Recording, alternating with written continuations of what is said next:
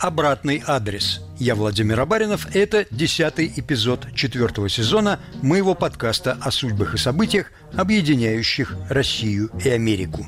Сегодня, когда российская пропаганда усердно рисует образ заокеанского врага, мои собеседники разрушают этот образ.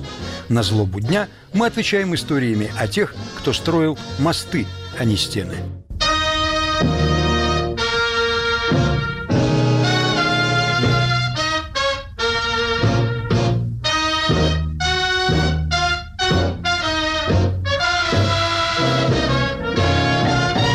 Голливуд был фабрикой грез не только для публики, но и для тех, кто надеялся стать звездой и покорить мир. Для великого множества красавиц эта надежда так и осталась несбыточной. А вот героине нашего сегодняшнего рассказа выпал даже не счастливый билет, а настоящий джекпот.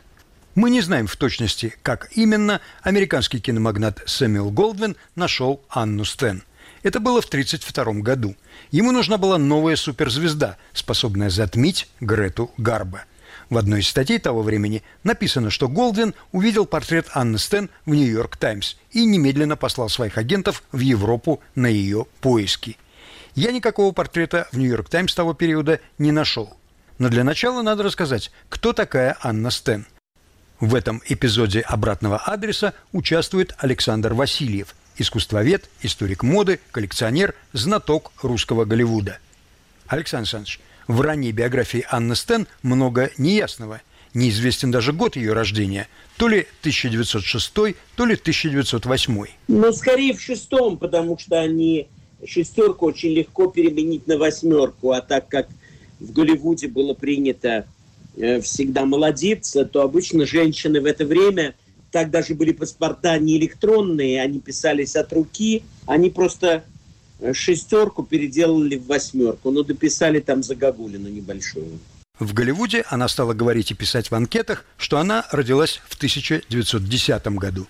Во всяком случае, родилась она в Киеве. Если я не ошибаюсь, ее фамилия была Фисак, и я понимаю, что у нее была мама вроде бы шведка и вроде бы танцовщица – а папа, я понимаю, что был украинец чистой воды.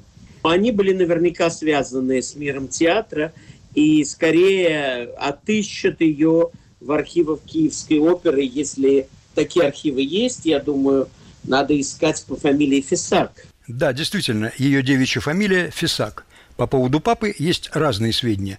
То ли он был театральный художник и продюсер, то ли учитель танцев, то ли служащий в обувном магазине. Мама была наполовину шведкой, наполовину русской. Я нашел американскую газету Ukrainian Weekly за декабрь 1937 года, где Анна сама называет себя украинкой и утверждает, что до 12 лет она говорила только по-украински. Вообще в своих американских интервью она много рассказывает об ужасах гражданской войны, которые пришлось пережить лично ей и ее семье. Здесь трудно отделить правду от вымысла. Это была часть ее публичного образа, но и оснований не верить ей у нас нет. Поскольку в Америке она утверждала, что родилась в 2010 году, ей пришлось говорить, что свою театральную карьеру она начала в возрасте 15 лет. В ее официальной голливудской биографии указана и первая главная роль, которую она сыграла – Ганнеле в одноименной драме Гауптмана. Вот тут уже начинаются сомнения. Анна Стен играла в студии, которой руководил известный актер, исполнитель роли барона в амхатовской постановке «На дне» Иван Чужой – Труппа эта под названием «Театр студийных постановок» никогда не ставила эту пьесу Гауптмана. Но не исключено, что и тут Анна не слишком покривила душой. Дело в том, что пьесу эту ставили Станиславский и Немирович Данченко еще в 1898 году, но спектакль был снят по требованию церковной цензуры. Так что вполне возможно, что Иван Чужой решил после революции воплотить замысел своих учителей. Но до премьеры дело опять-таки не дошло. Где-то в период своей работы в Киевской театральной студии Анна вышла замуж. Мужа ее звали Борис не то Штейн, не то Бранштейн. Вроде бы тоже актер и антрепренер варьете. Единственное, что осталось Анне от этого мужа, который непонятно куда делся, ее псевдоним Стэн. В 26 году Анна появилась в Москве и прошла отбор в театр пролеткульта. Якобы при протекции Станиславского, но мы этого наверняка не знаем. О ее работе в этом театре ничего не известно. И, опять-таки, тень сомнения закрадывается. Театром руководил Сергей Эйзенштейн, а в одном из своих поздних интервью Анна рассказывает, что познакомилась с Эйзенштейном только в 29 или 30 году в Берлине. Единственное объяснение – в театр она поступила, но ничего там сыграть не успела, потому что в этом же году началась ее стремительная кинокарьера. Ну, она стремительно взлетела, когда она приехала в Москву, и когда она собственно говоря, стала э, сниматься у Барнета. Если я не ошибаюсь, ее самый популярный фильм у Барнета была «Девушка с коробкой». Это э, с, по удивительным по стечению обстоятельств единственный фильм Анны Стен, который регулярно показывали по советскому телевидению. Это же был не мой фильм. И не знаю, как его пропускали, потому что все-таки она эмигрировала, никогда не вернулась. И, как правило, фильмы с участием актеров-невозвращенцев в СССР никогда не показывали. Но вот иное дело Анна Стен, может быть, она кому-то внешне полюбилась, может быть, они просто пропустили и не поняли, кто играет там эту роль. Но в любом случае, э, даже я в детстве в Москве этот фильм несколько раз видел. «Девушка с коробкой» – это уже главная роль. А до этого она снялась в эпизодах у Абрама Рома в фильме «Предатель» и в авантюрно-шпионской картине «Мисс Мент», имевший громкий успех. Это был фильм Бориса Барнета и Федора Оцепа по роману Мариетта Шагинян. А снимались в нем Игорь Ильинский, Михаил Жаров, Наталья Розенель, супруга наркома просвещения Луначарского, и Анель Судакевич. Счастье, я считаю, для нее, что вот она так попала в эту красивую когорту. Во время съемок «Мисс Мент» Анна Стен познакомилась с Федором Оцепом и стала его женой. Комедия «Девушка с коробкой» прославила ее. В последующие два года Анна снялась еще в нескольких фильмах, в том числе в картине Якова Протазанова «Белый орел», где ее партнерами были Василий Качалов и Всеволод Мирхольд. Ну а в 29 году Федор Оцеп поехал в Германию. Это не была иммиграция. Оцеп работал в советско-германской кинокомпании «Межрапомфильм», и Анна Стен уехала с ним. Это эпоха Веймарской республики, когда Берлин был переполнен русскими эмигрантами. Анна Стен в Москве жила не очень сладко, она даже описывала какой-то голод, что реально было для тех лет. И всем хотелось заграничной жизни, а главным образом заграничного комфорта. А в чем выражался комфорт в это время? Ну, конечно, наряды, э, обувь, меха, макияж, модные прически. Вот на фотографии, которые я располагаю, копии, которые я располагаю, Анель Судакевич одета в старомодное длинное платье, которое закрывает ее икру, тоже 20-х годов, заниженной талии. Анна в коротеньком, то закрывающем колени кутается, как в кокон, в модное пальто с малюсенькой шляпкой. То есть я понимаю, что она чувствовала свое стилистическое превосходство, следила ярко за модой и, естественно, чувствовала себя красоткой, она и была красавицей. А вы знаете о встрече Анны Стен с Эйзенштейном в Берлине как раз в это время? Эйзенштейн, Григорий Александров и оператор Эдуард Тиссе собирались в Голливуд, и Эйзенштейн будто бы сказал Анне «Я буду там снимать фильм. Приезжайте да поскорее. Я дам вам большущую роль. Прославитесь на весь крещенный и некрещенный мир». Я вот этой детали не знал. Возможно, но это меня не удивило. Я вам хочу сказать об одном интересном факте. Вы знаете, что один из ее популярных немецких фильмов это был фильм, по-моему, под названием «Цирк». «Сальто Мортале». «Сальто Мортале». Вот. И она, действие происходит в цирке. Это история танцовщицы из цирка и ее любовных приключений.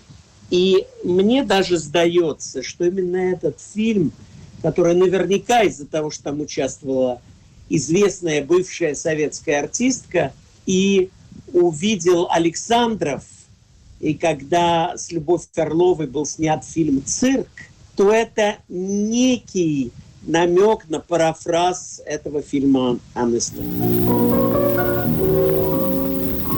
Sprechen die Männer von Treuen, lächerlich nur vor mich hin. Liebe ist ewig das Neue, Treue hat gar keinen Sinn. Heute schon ist mir entschwunden, was ich noch gestern besaß. Да, голосок-то у нее был, прямо скажем, так себе. Она была хороша собой, она была очень фотогенична, она была очень пластична. Она была артистична, мы не можем этого в нее отнять. Но сейчас я хочу что-то сказать о берлинском кино. В это время он был достаточно переполнен актрисами, красавицами русского происхождения. Одной из самых популярных актрис в Берлине в этот период была Ксения Десни – тоже киевлянка, победительница конкурса «Мисс Берлин», э, очень красивая, фотогеничная женщина, которая стала матерью крайне популярной британской актрисы Тамары Десни. Затем в Берлине дебютировала Вера Воронина, одесситка, которая тоже затем эмигрировала в Голливуд и там сделала карьеру до звукового кино. В Берлине прекрасно играла Лия Мара. Она была родом из Риги, и она сделала блистательную э, карьеру с множеством фильмов танцевальных в том числе. Это все забытые имена нашей культуры, которых сейчас уж точно не будут вспоминать, потому что сейчас такое гонение на саму идею иммиграции за границу, потому что считается, что раз уехал, значит предатель Родины. В некоторых источниках пишут, что Голдвин вообще никаких фильмов с Анной Стен не видел, влюбился в фотографию – по-моему, это маловероятно. Я считаю, что, по крайней мере, одну картину с Анной он должен был посмотреть. И это не Карамазовы, а «Бури страсти», где партнером Анны был Эмиль Янингс. Об этом фильме много писали в американской прессе. Голдвин должен был его посмотреть. Он вознамерился сделать из Анны новую звезду Голливуда. Первой величины. Они писали как о новой Гарбу, что она гораздо...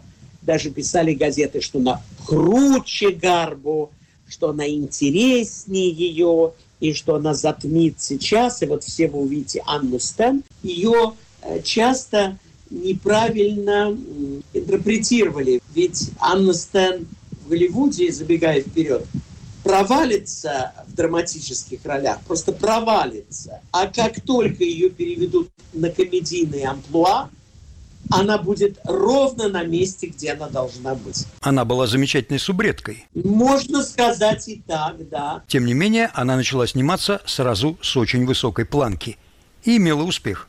Нет, так не считаю. Когда ее привезли в Америку, Голдвин для себя сделал печальное открытие. Актриса не говорила на английском языке. И это главная драма Голливуда. Они заплатили ей очень высокий контракт, если я не ошибаюсь, ее всегда называли ошибка ценой в миллион долларов. И когда ее привезли, поняли, что ее английский не только слаб, но, по-моему, вообще не существует. Ей взяли коуча, ее стали учить, и на это, если я не ошибаюсь, ушел целый год. А вы знаете, что эту историю Кол Портер вставил в свою песню «Anything Goes»? Название можно перевести словами «и так сойдет». Она была написана в 1934 году для одноименного мюзикла. Это такие куплеты на темы светских сплетен того времени. И там есть куплет про Голдвина, который пытается научить Анну Стен английскому, а она ему отвечает «и так сойдет». When Rockefeller still can hoard enough money to let Max Gordon produce his show, anything goes. The world has gone mad today, and good's bad today, and black's white today, and day's night today, and that gent today you gave a cent today once had several chateaus. When folks who still can ride in jitneys find out Vanderbilts and Whitneys lack baby clothes, anything goes. When Sam Goldwyn can with great conviction instruct Anna stand in diction, then Anna shows anything goes. Обратный адрес. Девушка с коробкой в Америке. Продолжим через полминуты. Здравствуйте, это Виктор Кульганик. Новые истории людей, которые оказались в заключении – осознание жизни через тюремный опыт. Как человек за решеткой смотрит на себя и на окружающий его мир. Во втором сезоне подкаста «Азбука тюрьмы» в эфире «Радио Свобода» и на популярных подкаст-платформах.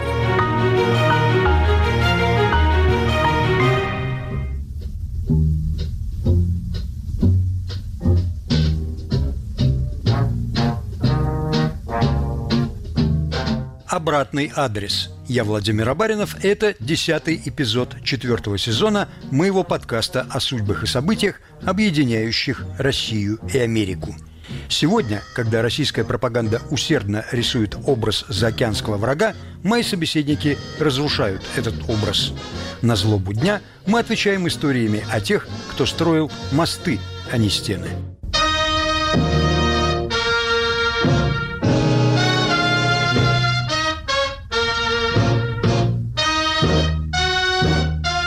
В этом эпизоде «Обратного адреса» участвует Александр Васильев, искусствовед, историк моды, коллекционер, знаток русского Голливуда. Но знаете ли вы, что случилось в это время? А в это время она перестала следить за своей диетой и требовала в том прекрасном доме, который ей отвели в Голливуде, киевской еды, а именно картошечку, селедочку и требовала сметанку. На этой плохой диете она дико разнеслась. И когда она выучила английский язык, это еще до съемок «Нана», она просто стала помпушкой. Голдвин взвыл, ее посадили на знаменитую яблочную диету. Так всех всех сажали на эту диету в Голливуде, чтобы они худели. Яблочная диета заключается в том, что вы едите только яблоки целый день, сколько хотите. И так надо сидеть, по-моему, два или три месяца. Ничего э, мучного, ничего мясного, ничего другого. Яблоки и яблоки.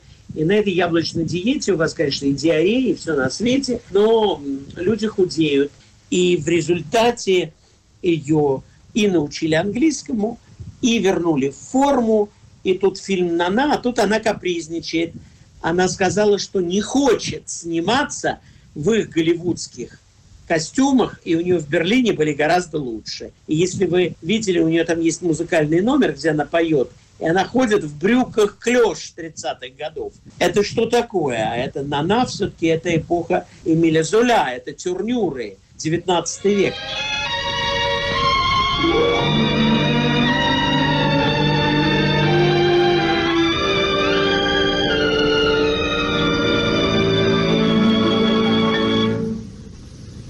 Kiss me and say goodbye. That's love. Laugh with a gay goodbye. That's love. Press my body tight and crush my lips. Hush my lips with yours. Though it's just a night, why measure it? Treasure it. It's yours. If I'm your light of love, who cares? While I've a night of love, who cares? И главное, что у нее был потрясающий талантливый муж, который так хорошо э, отредактировал ее контракт, что по контракту ее вообще она была untouchable. Ее даже никак нельзя было задеть. Нельзя было задеть. Все было предусмотрено. Но я никогда не забуду, я просто читал красивое интервью про ее дом в Голливуде в 30-е годы. У нее был довольно такой минималистичный интерьер, там было много пустых э, поверхностей, и это немножко по стилю напоминало стиль Баухаус, модный в Германии. Может быть, это было влияние мужа. Э, В Голливуде было много роскоши, и люди любили так называемый стиль четвертого рококо, где были завитки всевозможные, всевозможные зеркала, купидоны, и Голливуд это очень любил. А у нее как раз была такая э, напористая немецкая простота, если это вам интересно знать. Этот дом – достопримечательность Санта-Моники. Его создал по заказу третьего мужа Анны Стен Юджина Френке, он же Евгений Френкель, его друг, один из основоположников архитектурного модернизма, австрийский архитектор Рихард Нойтра, к тому времени тоже перебравшийся в Америку. Он имеет статус исторического памятника. Я, кстати, посмотрел, что с этим домом происходит сейчас. И оказалось, что два года назад он был выставлен на продажу за 15 миллионов долларов. Вот так Фрэнки отблагодарил Анну за то, что она помогла ему эмигрировать в Америку. Он, как уже поняли наши слушатели, тоже выходец из Российской империи. В Голливуде он стал вполне успешным продюсером и режиссером. В одном из своих фильмов «Одинокая женщина» он снял Анну Стен. Вообще Голливуд долго не хотел верить, что Анна Стен – ошибка Голдвина. После картины «Нана», которая, вопреки ожиданиям, не имела кассового успеха, она снялась у Мамуляна, еще одного уроженца России. Рубена Мамуляна в фильме, который мы должны называть «Воскресенье», но мы его называем по-американски, правда? Э, We will live again, да? Она там смотрелась органично, потому что ее лицо действительно похоже было на Катюшу Маслову. Великолепное такое, я бы сказал, русопятое лицо, симпатичное. И третий очень известный фильм с Анной Стен «Брачная ночь» режиссера Кинга Видера, где ее партнером был Гэри Купер. Какие имена? Знаете, вам будет удивительно, вот Сейчас я нахожусь в своей квартире в Турции, в Анталии, и у меня здесь есть DVD-диски, э, которые уже мало кто пользует, но я очень люблю DVD-диски. И тут как раз э, брачная ночь у меня присутствует, прямо передо мной лежит. Все эти три картины, несмотря на звездные имена, не оправдали надежд, и Голдвин отступился.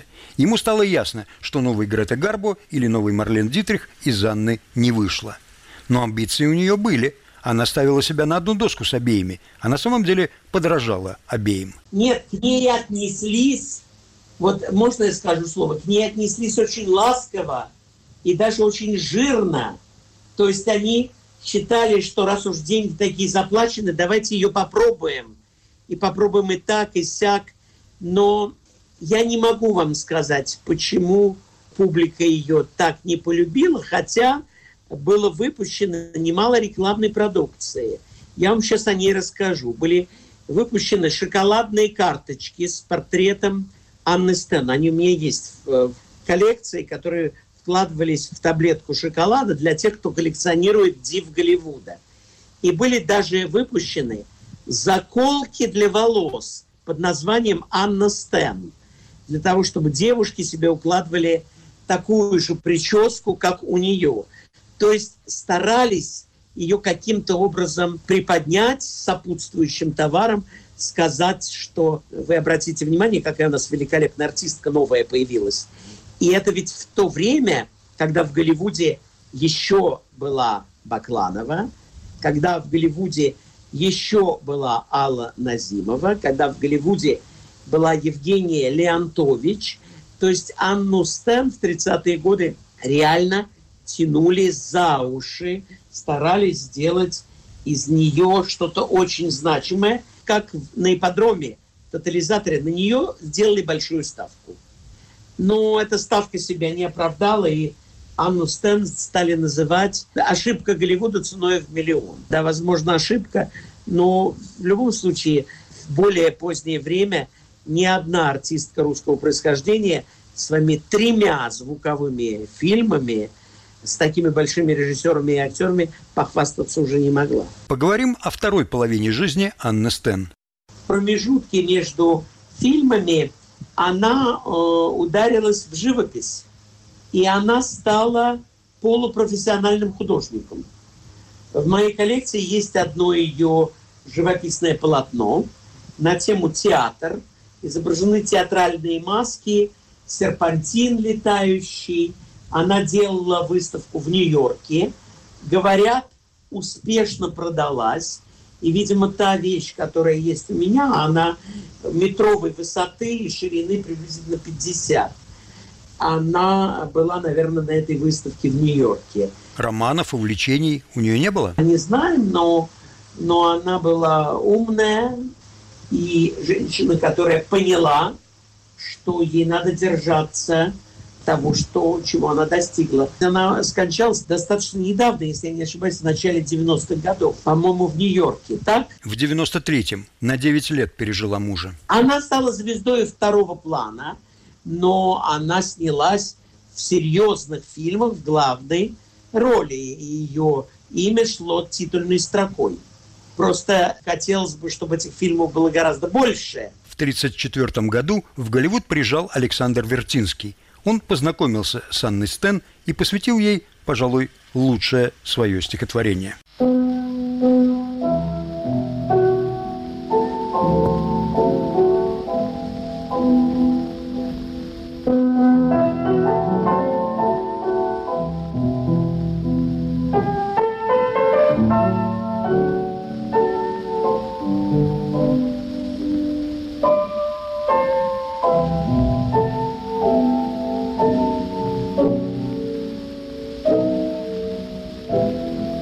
Вы покинутый принц золотой андерсеновской сказки.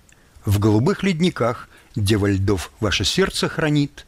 Ваше юное сердце, еще не познавшее ласки, превращенное в камень, в сапфир, в темно-синий гранит. Вы влюблялись во сне, вы видали весну на Бермуде, вы слыхали, как Баха играет в соборе орган. О какой там любви, говорят эти страшные люди, и за что их любить, этих мстительных, злых обезьян. Вы не знали любви, но любовь – это просто бессилие. Вы сдаетесь на милость того, кто заведомый враг. И, конечно, любовь опалила у ангелов крылья. И, конечно, любовь их не свергла из света во мрак. Мой единственный друг, вы на пленниц совсем не похожи. Разве мало вам сцены и славы бенгальских огней? Вы не знали любви? Но ведь в этом же счастье тоже – улыбаться с экрана во тьму – никому, никому из людей.